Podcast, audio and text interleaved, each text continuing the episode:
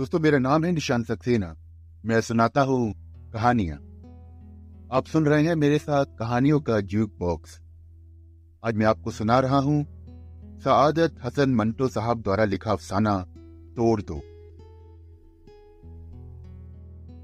चालीस पचास लटैतों का गिरोह लूटमार के लिए घर की तरफ़ बढ़ रहा था।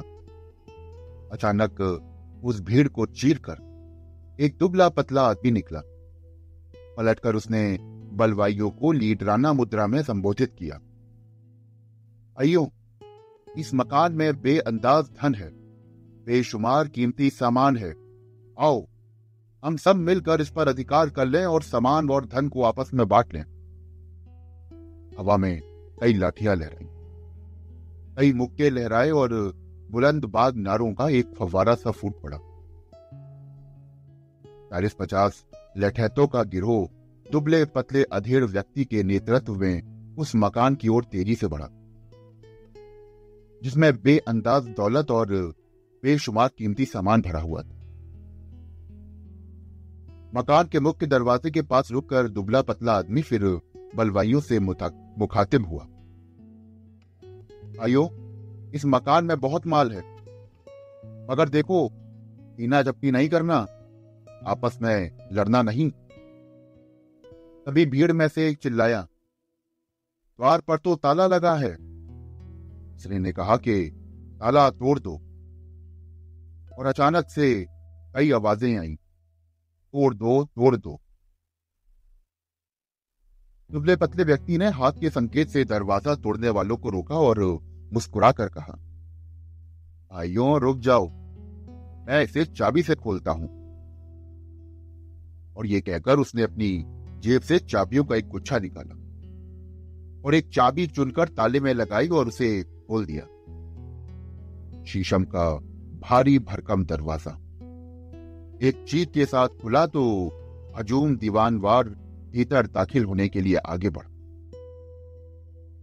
वो दुबला पतला व्यक्ति माथे का पसीना पोषते हुए बोला, भाइयों आराम आराम से, जो भी इस घर में है, वो सब तुम्हारा है। और इस अफरा तफरी की कोई ज़रूरत नहीं है।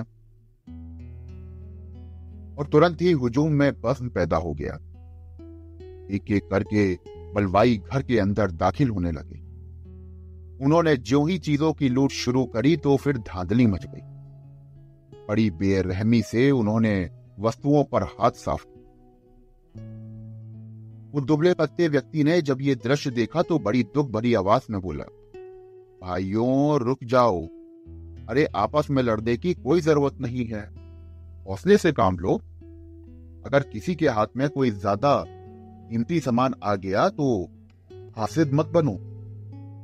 ना बड़ा घर है, अपने लिए कोई भी चीज़ ढूंढ लो।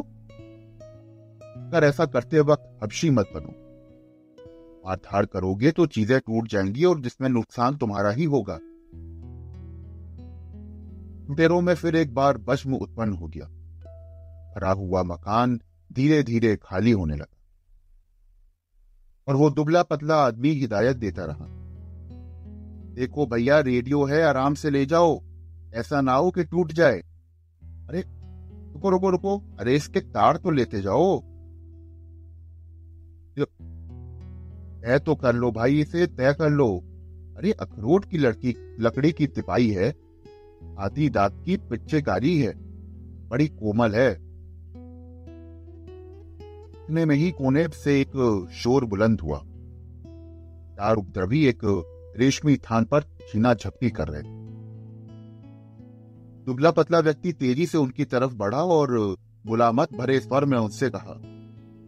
ओहो, इतने बेसमझ हो। चंदी चंदी हो जाएगी इस कीमती वस्त्र की।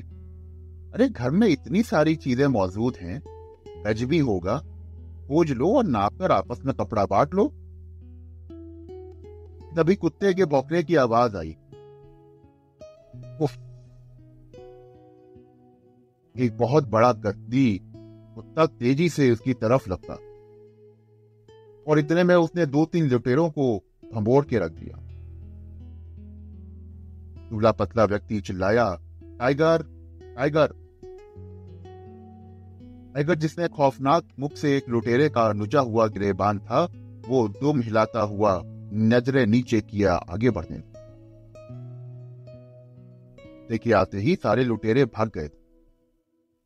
केवल एक बाकी रह गया था इसके गिरेबान का टुकड़ा टाइगर के मुख में था। और उस दुबले पतली व्यक्ति की तरफ़ उस लुटेरे ने देखा और पूछा कि, भैया, कौन हो तुम? दुबला पतला व्यक्ति मुस्कुराया। और बोला, मैं टाइगर का मालिक हूँ। देखो देखो, तुम्हारे हाथ से वो कांच का मर्तबान गिर रहा है। तो दोस्तों, अभी आप सुन रहे थे सादत हसन मंटो साहब का लिखा अफसाना, तोड़ दो। में आपने देखा कि कैसे ना जाने क्यों एक घर का मालिक अपने घर में किस तरह से छीना झपटियाँ करवा रहा था। लूट करवा रहा था। कहानी तो कहानी है। आशा करता हूँ कि आपको यह कहानी बेहद पसंद आई होगी। अगर आपको कहानियाँ सुनने का शौक है तो जुड़े रहिए मेरे साथ। फिर मिलूँगा आपसे एक और कहानी के साथ। और रुकिए जनाब, रुकिए। कहा जा रहे हैं? चैनल को फॉलो करते जाइए और स्टार रेटिंग तो देते जाइए जनाब। चलिए जल्दी मिलता हूँ एक और कहानी के साथ। शुक्रिया।